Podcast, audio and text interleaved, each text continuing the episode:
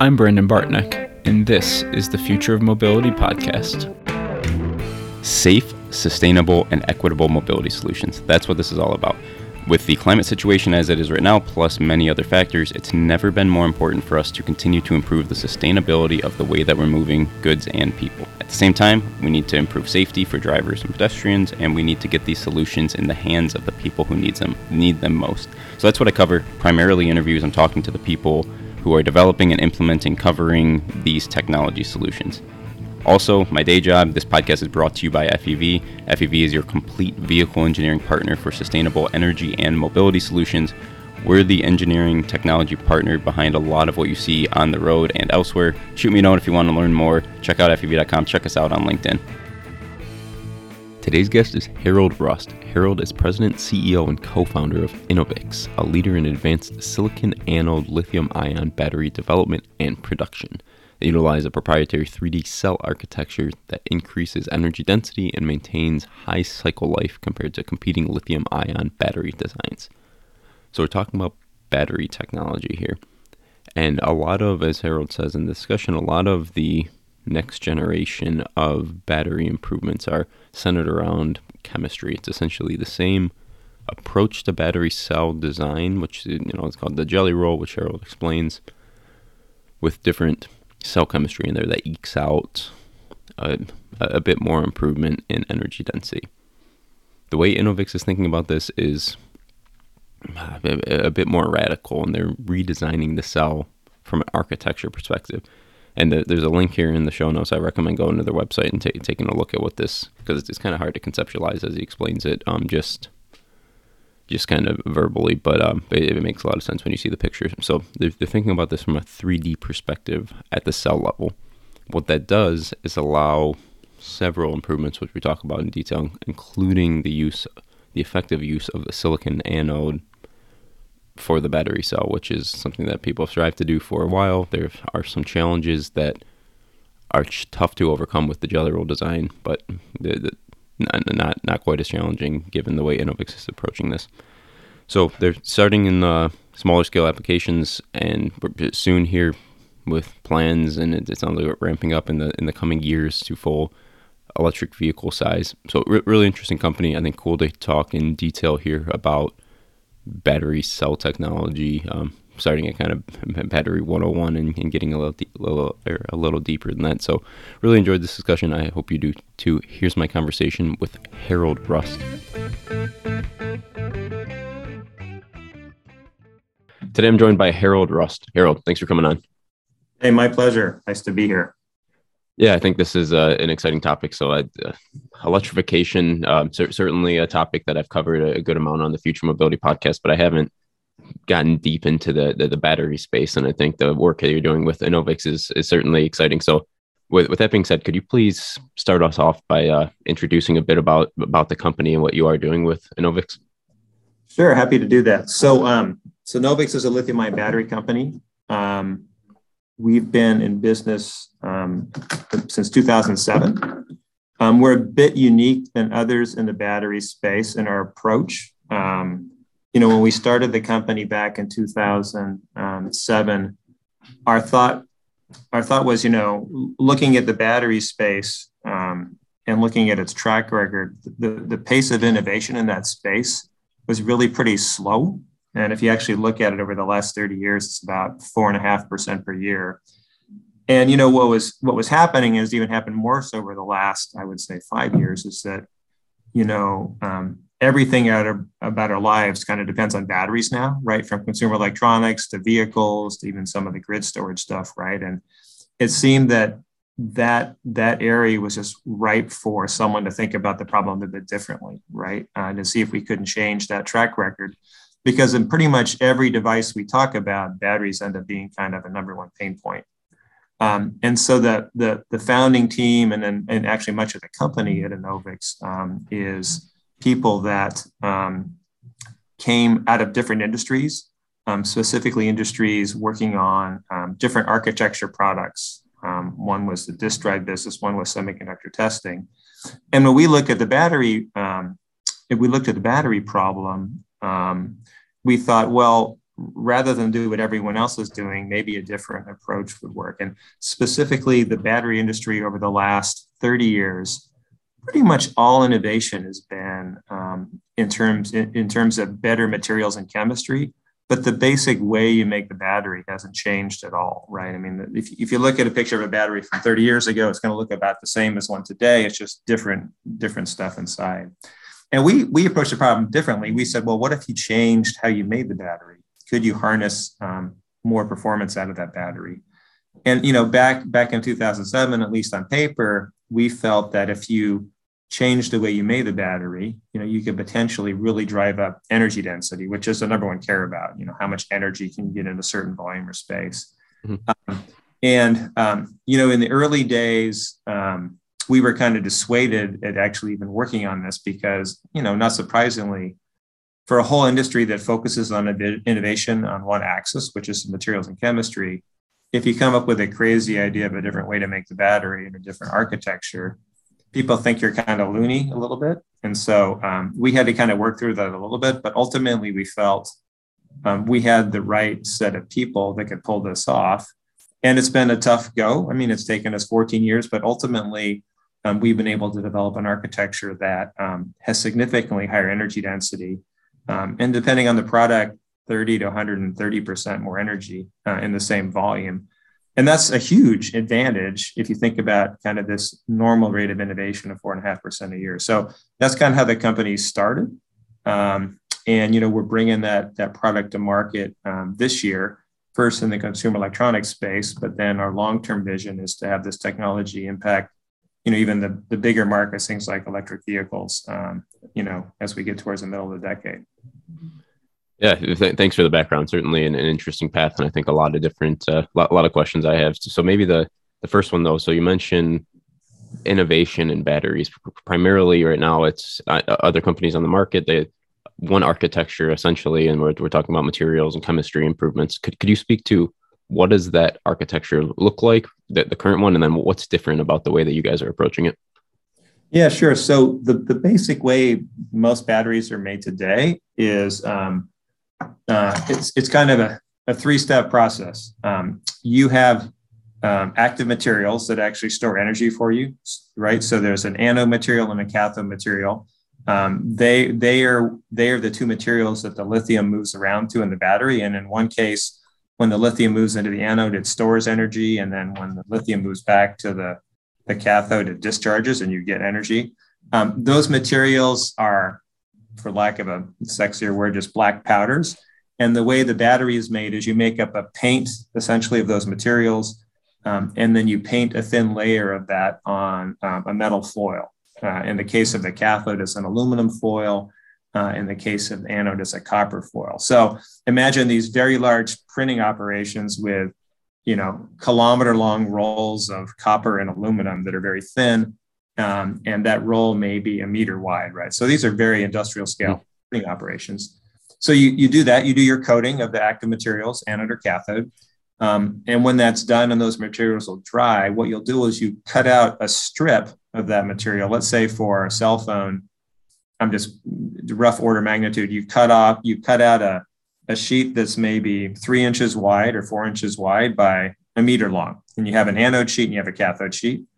Um, and you and you have two other there's one other piece you need but you need two of them it's called a separator and it's an engineered plastic that sits in between the anode and the cathode that um, that allows the lithium to travel through but it doesn't let the anode and the cathode physically short right so you basically think about um, you, you take out this meter long piece of anode, you take a meter long piece of separator and meter long piece of cathode, another meter long piece of separator, and then you wind this thing up. It's actually called a jelly roll at times. So it's a winding where you just wind these four materials on top of each other. Um, in the case of a cylindrical battery, um, you know, it's wound circular, right? Like you might find in a 18650 is a popular size for a lithium ion battery which is a bit bigger than a double A. Um, but in a cell phone, you wind the battery kind of flat, right? So you can do the same winding, but you just do it flat. Um, that winding or jelly roll, as it's called, is then put inside um, uh, uh, a polymeric pouch, which pretty much every battery today is made of. Um, and it's basically a highly engineered plastic with some aluminum in it. Um, you put the you put the jelly roll in there. You put in a very specific amount of electrolyte. The electrolyte is the fluid that the lithium travels around in, uh, and then you seal the pouch. And out of the pouch, you have um, a plus and a minus tab for your you know your battery, right?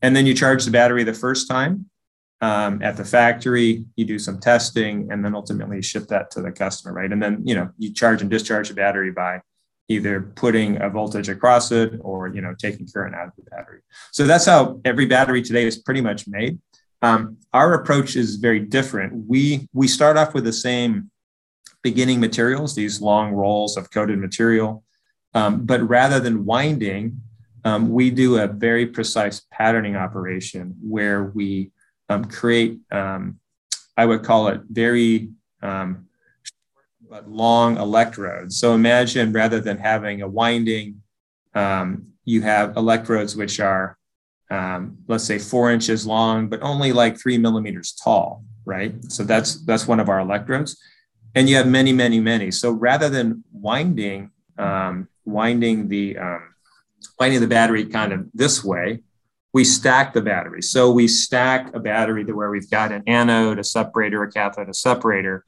and then we do it again. So anode cathode separator, you know, set and repeat and repeat and repeat. So in one of our batteries, rather than having one continuous winding, you'll have 50 to 100 anode and cathode pairs in the battery, and they're stacked horizontally in the battery, right? So if you think about it, you know, they're stacked in one dimension. Um, and the, the beauty of that architecture, there's, there's a couple. One is um, that architecture is actually it is truly square or prismatic right? So everything has got corners on it. And if you think about a winding the winding process or the jelly roll by its nature has rounded edges. So if you put a rounded product in a square package ultimately what we all want is a square battery or rectangular battery. You end up losing some volume at the edges just because you're putting a round peg in a square hole right? So first order you get some benefit from having a truly a, you know a rectangular product and a re- rectangular hole, which is an advantage. The second thing, which is not um, intuitively obvious, is the architecture ends up being a key enabler of one of the big uh, material advan- advances the battery industry has been pursuing for I don't know five maybe ten years now, which is the transition of the anode from graphite to silicon. Um, so almost every battery you buy today has got a graphite or carbon anode. Um, silicon has been heralded for a while as being um, the next great anode because it has the ability to store um, about twice as much lithium as graphite. So if you could make the silicon anode work, in principle, you could put in half as thick an anode and get the same performance out of it, right? So if your anode is half as thick, you can put more layers in the battery and your energy goes up, right? So if silicon is so great, why is it not kind of taken over the world? Um, the reason is it has um, some big challenges to make it work. The, the, um, the most significant challenge is that when the silicon sees lithium for the first time, the silicon expands by as much as 100%, right? So imagine your silicon layer doubles in thickness. That ends up making your whole battery swell, right? And so obviously, no one wants a battery that's swelling um, and you know your battery ballooning up. And in fact, if you if you look at it, the, the pressure that that creates is is large enough that it's almost impossible to keep the battery from swelling. If you wanted to put it in a case that would keep it from swelling, you have to put a you've got to put a force of about two tons on the battery, right? And that's like that's like the weight of a car. So it's really not practical. So that's the biggest, probably the biggest factor in preventing people from use silicon today because they just can't manage the swelling because it's a huge problem. And so what you'll see people do today is they'll take a little silicon, maybe 5% silicon, and they'll mix it in with graphite. Uh, and the reason they do that is they get a tiny little performance boost, but they also mitigate that whole swelling problem because they're not very, using very much of the silicon, right? So it turns out that our architecture, where instead of having this long winding, having these short electrodes that are oriented kind of in the, in the perpendicular direction allows us to have our anode be 100% active silicon. So in our battery, we don't use any graphite. We just use the silicon. Um, and because our battery electrodes are short in that one dimension, um, the same expansion pressure that you find in the battery, um, in, a, in a normal battery, that expansion pressure is acting on the large surface of the battery, right? Causing the whole battery to swell up. In our battery, the expansion pressure is acting on the edge of the battery because everything is turned on its side. And um, we're able to put a very elegant um, constraint, we call it. It's a thin piece of stainless steel that goes on the top on the bottom of the battery.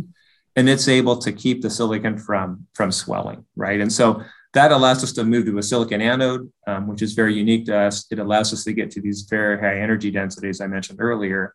Um, and it's only because we have a different way to make the battery that it's all possible, right? So that that what I would say is um, the key difference is we've got a very different architecture where instead of winding, we're stacking these short uh, short electrodes in one dimension, and we can move to 100% silicon anode because we can manage the pressure in that architecture. Thanks. Yeah, that's it's really interesting, and I'm, I'm on my screen looking at an an image from your uh, website, which is very helpful. I'll make sure to include one in the show notes as well. Yeah, yeah. So it kind of shows you can see the stacks in there. I think, right? Yeah, and, and intuitive because yeah, it, it, may be hard to follow just just the words, but yeah, yeah, no, it's hard, it's hard to follow. Yes. um, but yeah, super interesting, and I think the as as you mentioned, kind of this uh, being able to implement silicone or silicon uh, is is interesting. Uh, it sounds like I'd be curious to better understand kind of the, the path. So you said you've been working on this for 15 plus years uh, and uh, not, not necessarily battery experts or people who have thought your entire career about batteries coming into it. What, what, what did this process look like? So it sounds like you pretty much came in saying, Hey, batteries technology, it's ripe for innovation. It, we, there's an ability here. We, we have this great background and architecture and structure and, and such to bring to this is this this type of innovation or this type of enablement that you're talking about here with silicon um, you know is that something that you stumbled upon over time as you were developing this technology or how, how did that work in the uh, development process? Well you know when we started the company we were we thought the a different architecture was would get some advantages strictly because of this round peg and a square hole problem I talked about, right? If you truly make a rectangular battery and you want to put it in a rectangular socket, you're going to get more energy. It actually turned out that it wasn't probably until three years in that the industry started really getting excited about silicon, right? And and it wasn't until then until we started making the batteries with the silicon. And it wasn't so I, I would love to say did it kind of happen i guess it kind of happened in as much that you know we didn't we didn't start the company thinking about making a silicon anode work. We started the company um, trying to make a battery a different way. But as often is the case um, in the world, right? If you approach a problem differently, you kind of change the whole problem set, right? So what's a problem for someone else may not be a problem for you. On the other hand, what isn't a problem for someone else may be a problem for you, right? So it just turned out that this different way in making the battery was a unique, uniquely um, helped solve that silicon problem. And I, I would love to say on day one we started the company, we realized that we actually didn't. We just felt there's got to be a better way to make a battery, and let's figure that out. And along the way, it ended up solving a bunch of the problems with silicon. Cool. Yeah, it's it's, it's an interesting story, and I have to imagine it's been a, a exciting journey over over that time. Uh, I, I would be also interested to better understand. So, it sounds like volumetric energy des- density is a key benefit of uh, of what you guys are offering in this silicon anode and this architecture. Um, how how's this? How, how, do you think this stacks up on? I don't know if we look at, for, for example, like a, a, mass density scale. If we look at cost, and I know you, you probably have to do some extrapolation as you're looking at scaling up to um, to look at that. Also, if we look at like sustainability and the ability to um, get resources and use challenging resources in lesser amount. How does how does Innov- Enovix's uh, approach stack up on those different variables? Yeah, so you mentioned, you know, um, there's kind of two major ways of looking at energy density. One is a volume based or volumetric, and one is a weight based, which is called gravimetric, right? Both are important depending on the product. Um, we have a similar advantage in both. So it turns out that if you can make silicon work, you get a pretty big leg up on energy density in either scenario. Um, you know, if you think about the markets, things like consumer electronics, it's really more about volume than weight, obviously. But surprisingly, even if you think about automotive stuff today, it actually, um, what we've seen lately is people are more worried about the volume in the battery than they are the weight. And the reason for that is, you know, you can figure out ways to save weight in a car, you know, make the hood aluminum instead of stainless. There's no way to figure out how to save volume. I mean, volume, you know what I mean? Volume is volume, right? And so if you look at cars today, I would say actually people are more worried and concerned about um, the volume of the battery than its weight. Um, that said, we have a pretty compelling value proposition um, in, in, both ways of looking at energy density. Cool. Yeah. And I mean, certainly that, that, that is an interesting point. And I, I could see how volume, even in automotive applications, could be more important. That's not to say there isn't benefit in, in the weight too, as you, as you're alluding to, because I mean, just simple, simple physics problem. If the more mass you're carrying around in the, the vehicle, regardless where it's coming from, uh, if you're able to shape that weight, it, you help yourself uh, from a cost of, of use and then also sustainability. So, yep. uh, and also, I'd be interesting. So, so you mentioned kind of uh, consumer electronics as the the starting entry point. Uh, can, can you talk a bit more about what that looks like, what that market entry strategy looks like, and then after that, I'd like to explore kind of how the next you see the next five years or whatever playing out. Sure. So, um, you know, we've we've kind of approached um, kind of the broad, the broader consumer electronic market, right? I mean, at, at, the small end of batteries, you think about things like AR and VR and some of the wearable products. Um, you extend up through things like, you know, cell phones, mobile communications, laptops at the bigger end, right? That kind of spans the range. You know, there's other products there, but if you kind of think at the small and the big, you know, something something like a laptop pretty much has four cell phone batteries in it, right? And something at a small end like an AR thing, you know, that battery could be um, the size of a, you know, a piece of Trident gum or something like that. So that kind of spans the range. Um, we are um, we have active engagements with customers across all those markets, um, multiple customers. Um, these are um, you know pretty prominent players in the space. Not surprisingly, if you can offer, you know, energy densities as high as we've been talking about, people are interested. Um, initially, we'll likely be out in the wearable space to start. Uh, and the reason for that is those product cycles are very short, qualification times are not uh, super long. Um, and um, but then you know shortly thereafter we're working on programs for things like laptop cells uh, um, um, you know um, cell phone cells, that kind of smartphone cells. So I think if you think about where we are this year, it's, you know, we're, we're going to be out in the market with some wearable products that you'll be able to see. And then next year, you'll see us starting to penetrate in some of the larger cell markets like laptops, cell phones, that kind of stuff. Gotcha. And how, how then do you, uh, so you mentioned, I think mid decade or so, um, yeah. you, you're thinking for the electrified vehicle space. How because that's so that's a, longer product development cycle right? And the, the batteries especially nowadays with with battery electric vehicles you really have to build a pack you build an entire vehicle around around the battery so that that gets incorporated pretty early. Um, how are you thinking about how you're approaching that market?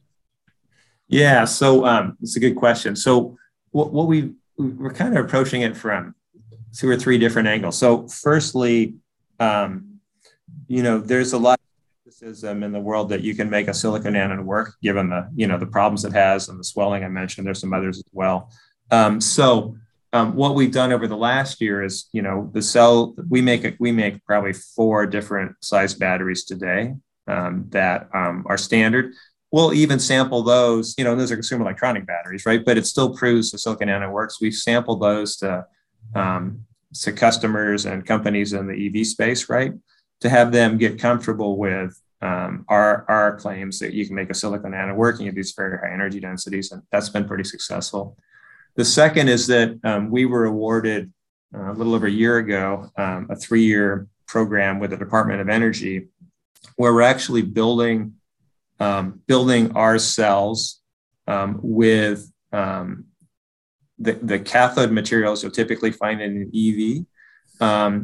if you look at consumer electronics versus electric vehicles, consumer electronics, that cathode is typically a lithium cobalt oxide. Um, but in the EV space, you find things that are nickel based cathodes. So NMC, nickel, manganese, cobalt. There's some other ones like that. And they're really targeted more for, among other reasons, cost. They're a bit cheaper cathodes. Um, and so one of the questions that the DOE posed is, you know, does your architecture and your silicon anode work with um, the EV cathodes, not just the consumer electronic cathodes, right? So we started um, working on cells um, in this last year in that program. Um, and recently um, on our website, we released some data on um, some of the initial cycling results. One of the key things about any battery that people care about is, you know, how long can you use the battery? Obviously, while it still has a good useful life. Um, and there's um, there's a measure of that called cycle life, which um, basically is how many cycles can you go from full charge to full discharge um, and retain 80% of the initial capacity. And something like consumer electronics, you know, that could be three to 800 cycles, 300 800 cycles. And something like cars, you know, it's, you know, probably you need to be at least a thousand, maybe a bit higher. Um, and so the question was, hey, if you take your architecture in silicon anode, can you get to this thousand plus um, you know, with uh, with the EV cathodes, these NMC cathodes. And you know, and thus far we're not there yet, but we have cells now that are 800 cycles in and have only lost about four percent of their capacity, right? So it seems like we're on a good track to prove that. So that's a very significant validating point because um, others in the in the EV space haven't been able to show um, silicon working. Obviously, not high percentage silicon, um, but certainly not with the kind of cycle life, right? So that's kind of the second leg is actually showing with the right material set that this thing can do what it needs to do in cycle life.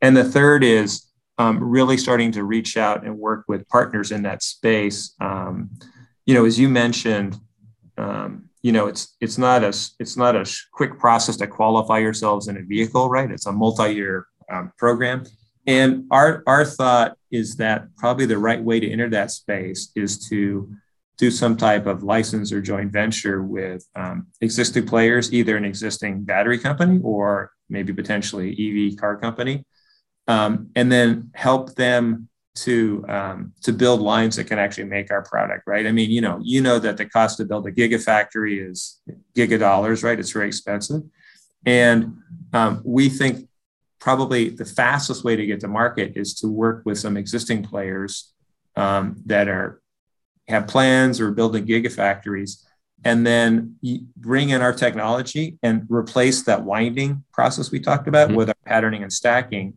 so that then you could have you know in, in, a gigafactory that all of a sudden you know is producing you know as an example 50% more watt hours in the same factory right and a very differentiated product um, and that that allows us, we think, to get to market quicker. Um, and you know, you give a little bit up by doing a joint venture or license deal. But on the other hand, I think that's the fastest way to get to the market. And our, our hope is that towards we get to the middle of the decade, um, you know, some of those deals will get to the point where our technology is in in EV batteries.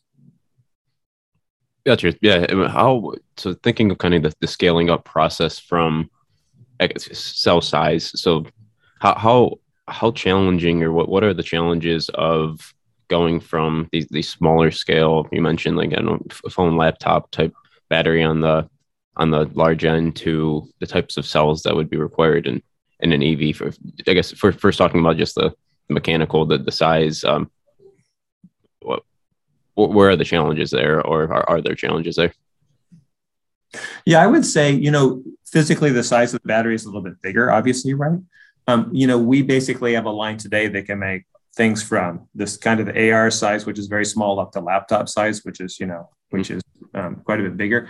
In principle, the technology can make um, larger cells than that. You would design the line, you know, to do that stuff, but there's nothing in principle about it that would allow you not to make bigger ones. And so, you know, we'll we'll probably um, push the envelope a little bit what we have, but ultimately, um, when you're really targeting an EV product, you probably design the line to actually make the bigger size cell. It's not, if the technology is not different, it's the same patterning and stacking process. You're just, you know, patterning bigger features and stacking them probably taller, so to speak. And then how, how about the application work? So for the most part, this would either be a you could go straight cell to pack or cell to module to, to pack, which requires, you know, the, the mechanical packaging, the um, cooling systems, uh, putting a, a, automotive grade BMS on top of this, um, complying to functional safety standards, all, all, those types of things. Uh, do you? I mean, some of these are consistent. I imagine you, you don't want a cell phone battery starting on fire, just like you don't want a, a car starting on fire, but maybe approach from different ways. Um, how how are you thinking about kind of what, what else goes into the the application work of the cell? Yeah, so it's a, it's a good question. So, you know, as you you kind of were alluding to, you know, in an EV, you've got the cell, that's one piece of the battery, but then there's the whole pack around it, right? And there's a cooling system that goes along with that. Um, and there's probably as much cost in all that and all that stuff uh, making the cells work as the cells themselves. And so the question you have is, you know, if you have a new cell design, how does that impact kind of the pack design? And you know, we actually think there's some potentially significant benefits of um, our technology at the pack level. Um, just a couple examples. So, you know, today you make a conventional wound cell, um, you put it into a battery pack, and for a car, typically there's a pretty significant uh, mechanical structure that clamps the cells together and applies pressure to them. Um, in our architecture, you don't really need to do that because I, re- I, remember I mentioned we have this little constraint system, and effectively the cell itself has got a thin stainless structure around the cell. So that that essentially um, eliminates requirement for some additional pressure on the batteries after the fact, and so your actual pack design at the E level could be simpler because you don't need this whole structure to hold the cells together. They hold themselves together themselves. The second is that, you know, one of the big careabouts in EVs is how fast can you charge the car? Can you get to this 10 minute charge time? In principle, you know, you can charge a battery as fast as you want. The problem you run into is that the faster you charge it, the hotter it gets. And at some point, it gets so hot that bad things happen to the battery. Mm-hmm. Um, and so the name of the game there is when you're charging, can you get the heat out fast enough, you know, so that you don't let the cells get too hot? Um, in a normal battery, um, this wound structure, it turns out that the materials in the battery are actually pretty poor heat conductors. And so it's really hard to get the heat out of a battery, I guess is the way to put it, right? And so you have this big cooling system around the cells, but first you got to get the heat out of the cell to, you know, whatever cooling structure you have you know, and if you if you look, you were mentioning you saw the picture in our, our website of what our battery looks like. Um, our battery kind of looks like a heat sink. It has these little fins, right? They go along, and those fins terminate on the top and the bottom with a piece of stainless steel. So, from a thermal standpoint, our battery rejects heat really well. So, if you're trying to charge really fast, getting the heat out of the battery really quickly is a big advantage, right? Because then you actually get the heat out fast enough to let the cooling system get it away from the pack. And we think that architecture, our architecture, uh, might be a key enabler of some of these really fast charge rates because it just, it just, you know, a, again, we just thought of this problem differently. And when you do so, you know, we didn't think about we didn't think about thermal properties are better when we started, but it just turns out it's much better because the, the heat has a short distance to travel before it gets to that piece of stainless on the top and the bottom. Yeah, yeah, it makes perfect sense. And I was actually thinking something similar. I mean, this is yeah, it looks just just like the fins in a. It does. Yeah, cool. So, so uh, and then is it primarily autom so some motive mo- mobility type applications? And I guess part of my question, one of the things that so energy density, some of the stuff we're talking about here is maybe even more important for like an aircraft application as the, those are looking to um, decarbonize and whether it's hybrid or full battery electric, um, the, the, the battery and specifically the uh, gravimetric gravimetric uh, energy dens- density is the limiting factor there. Is that something on the radar, or is it kind of streamlined that you guys are thinking, hey, let's let's go up the chain from consumer electronics, let's focus on automotive, and then we can maybe branch out from there? I think that's our thought right now. I mean, we've obviously we have had conversations with not with aircrafts per se, but with things like drones and stuff like that. So there's definitely an angle there.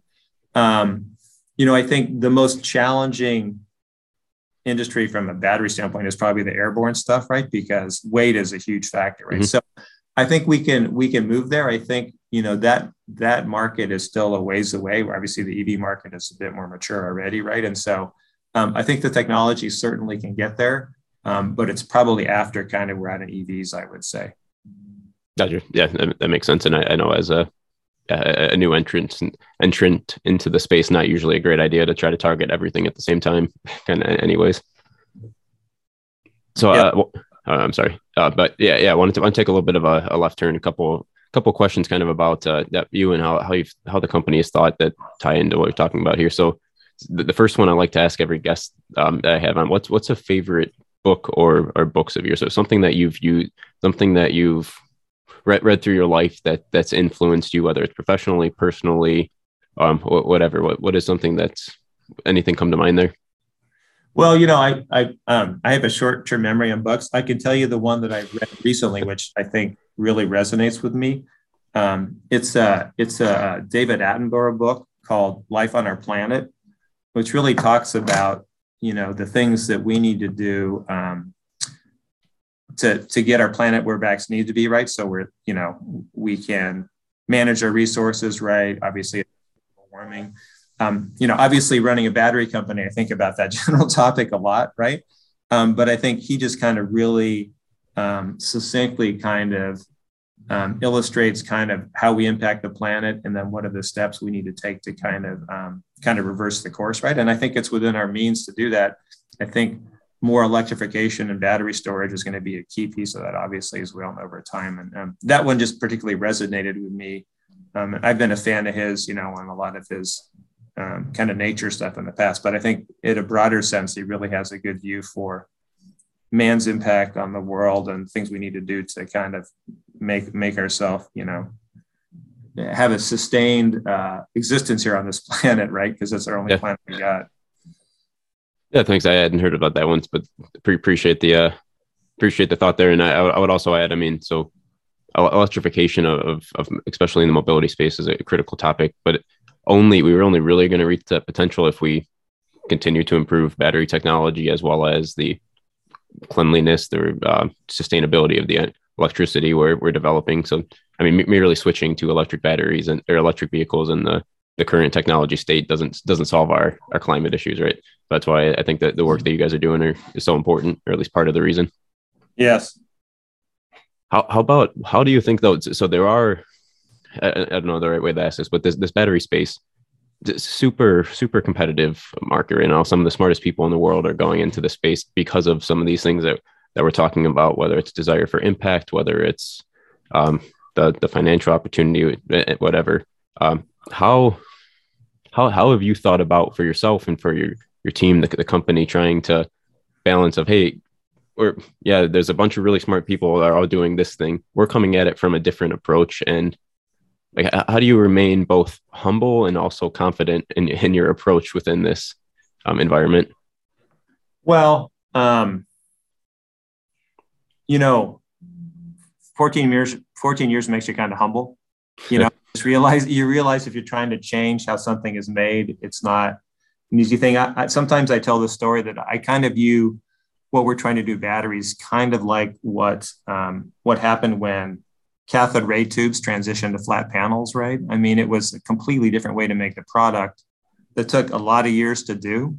Uh, and there were probably a lot of naysayers at the time, but ultimately it was a better way to make the product. So our humbleness gets into we just realize it's hard and we've been we've been driven pretty much the whole time by just results right i mean it's not puffery it's not talking it's does your product deliver what it says to do and um, i think if if you're honest to that um, it keeps you pretty centered. So we've kind of always been that way. We're not a, we're not a company that makes a lot of you know claims. We're a company that delivers batteries that our customers validate. We do what we say we do. So that's kind of that's kind of how i would say i keep myself uh, grounded.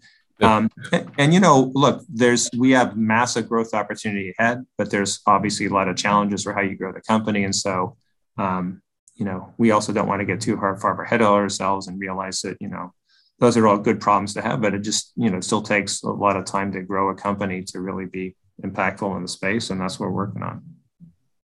Yeah, maybe somewhat re- related. So, I mean, you're now 15 years in. It seems like you've gotten to this uh, kind of the the tipping point to some ex- extent where the, these next however long is kind of the, the the make or break hopefully kind of the, the big coming out party after all the all this hard work that's been put in um I don't know, maybe, maybe I'm misinterpreting that, but that's kind of how, how I'm seeing it based on what we've talked about. Like how, I don't know, how, how have you thought about one, one kind of maintaining, keeping, keeping the head down and making progress without kind of this, it for the last decade plus with, without having this uh, come to market strategy coming through? And then how, how has th- this, uh, the, these opportunities that have emerged, how, how has that kind of changed the way that you're running the business?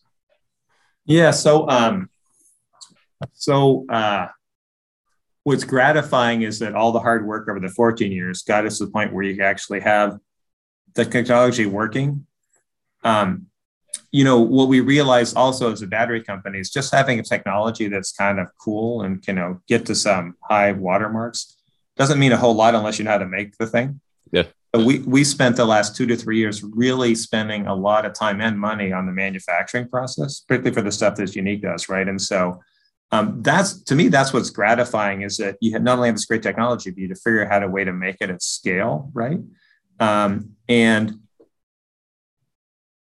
you know we were kind of an r&d company for a long time. Now we're a manufacturing company. And having that come together this year you know we shipped out our qualification samples out of our first factory to customers in january um, and we're on track to you know have first revenue of products we're shipping in the second quarter right? So this kind of the culmination of like all those 15 years of you know the initial idea to getting the thing working to then figuring oh my god i figure how to make this thing right? And all the work that went into that you don't have a company until you do all those things right? Just having technology without a way to make it it actually doesn't get you anywhere right? And so you know, we realized that for us to succeed, we have to be obsessed about being a great manufacturer as well as continue to develop technology.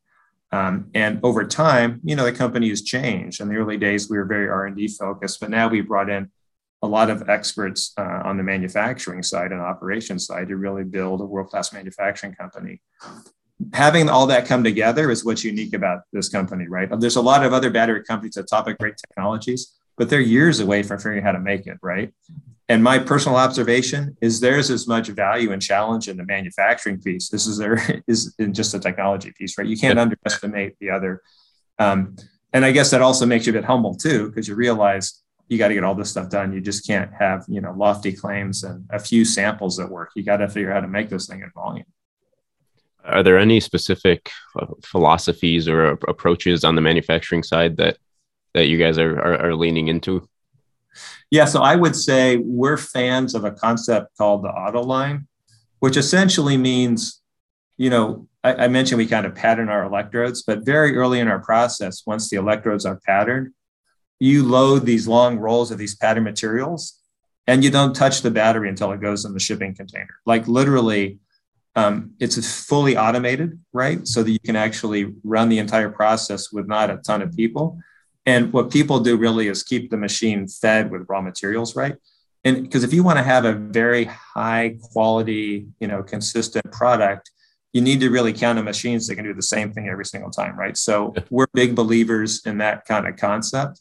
Um, and you know we think it allows us to deliver a very high quality product to our customers um, and that's maybe different some of some other battery companies gotcha and maybe the last question I have kind of on this uh, somewhat uh, topic stream. So someone comes to you, let's say a smart, driven, or early career new, new grad, or someone who's been in the industry for a few years. They're excited about the potential of battery technology, want to make an impact on on the industry, all these types of things. What what type of advice do you give to a person like that?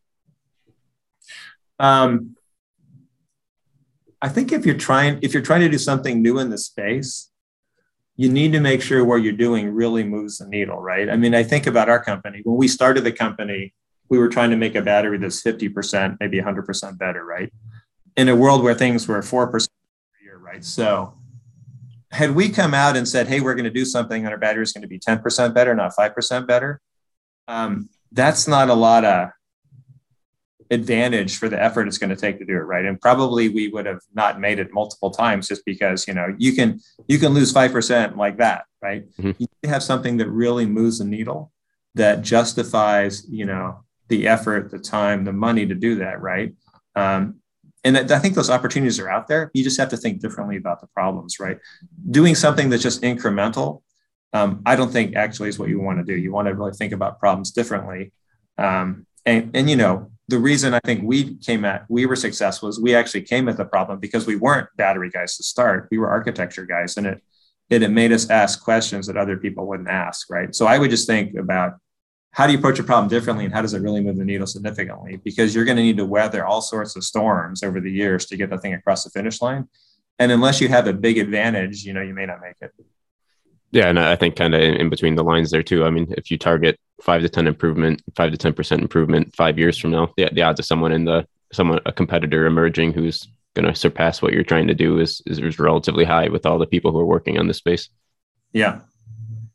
Cool. Yeah. Well, Harrold, I, I really appreciate it. I think this has been a really interesting discussion. I think the the, the approach, I guess, learning about how you guys are approaching the battery, the the um, how, how you built the business where, where you are now. I think it, all all exciting topics. I, I guess I would maybe anything anything in your mind that we, we missed or topics that you were hoping to cover or anything that you you're hoping that someone listening to this uh, comes away from this discussion thinking about.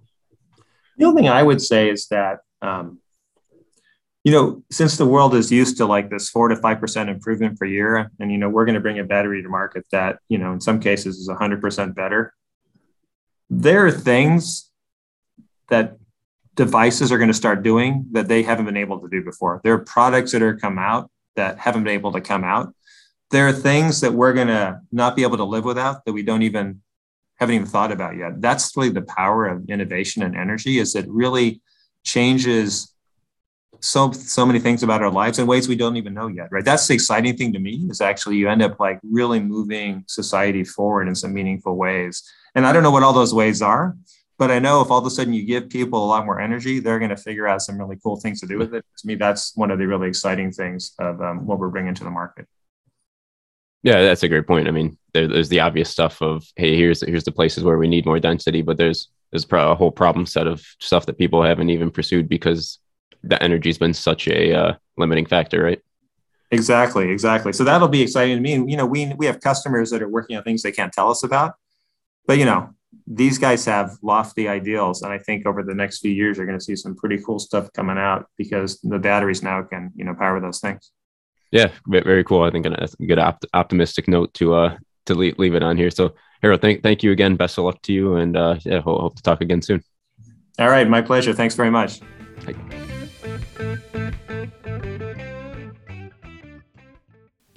Well, there you have it. I hope you enjoyed that discussion with, with Harrold Rust. I think uh, I don't know a couple things stand out to me based based on this conversation. So the first one, I think this was the first time out within the hundred episodes almost uh, that I was able to go deep into battery cell chemistry, which I, I think was uh, it was pretty fun, hopefully valuable if you've been listening to the podcast for a while. So I think Harrold did a nice job of explaining kind of at a fundamental level how batteries work, and then also using that as a as a good way to describe why it matters and what what Enovix is doing different um, with with their 3D approach.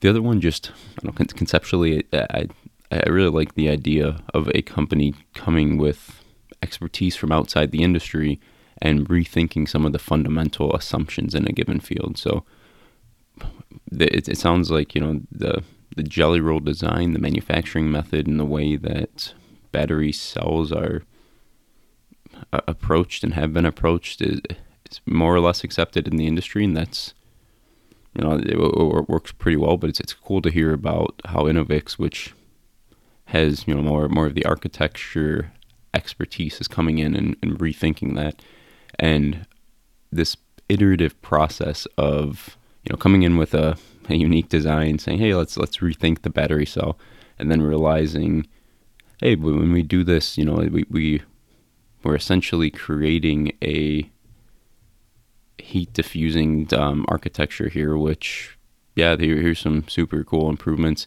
and then also, yeah, the, the silicon silicon anode has you know the the swelling effect, which actually, the, the way this 3D cell is is designed. Uh, we overcome there. They, they overcome that with, with their approach. And, you know, it, it was cool to hear him talk about how this process worked. And, and I think that's often how innovation works, where it's not a fully intentional um, approach from the, from the gates. It's utilizing something and then thinking about, okay, what, what does this improvement enable for the next improvement and going from there. So really fun discussion. Cool, cool to hear how he's thought about growing the company, and uh, I don't know it'll be exciting to see how they ramp up the rest of this year in 2022, and then also how these plans work out in the coming years, and as they try to strive for it for larger applications. So yeah, thanks for listening. More to come next week.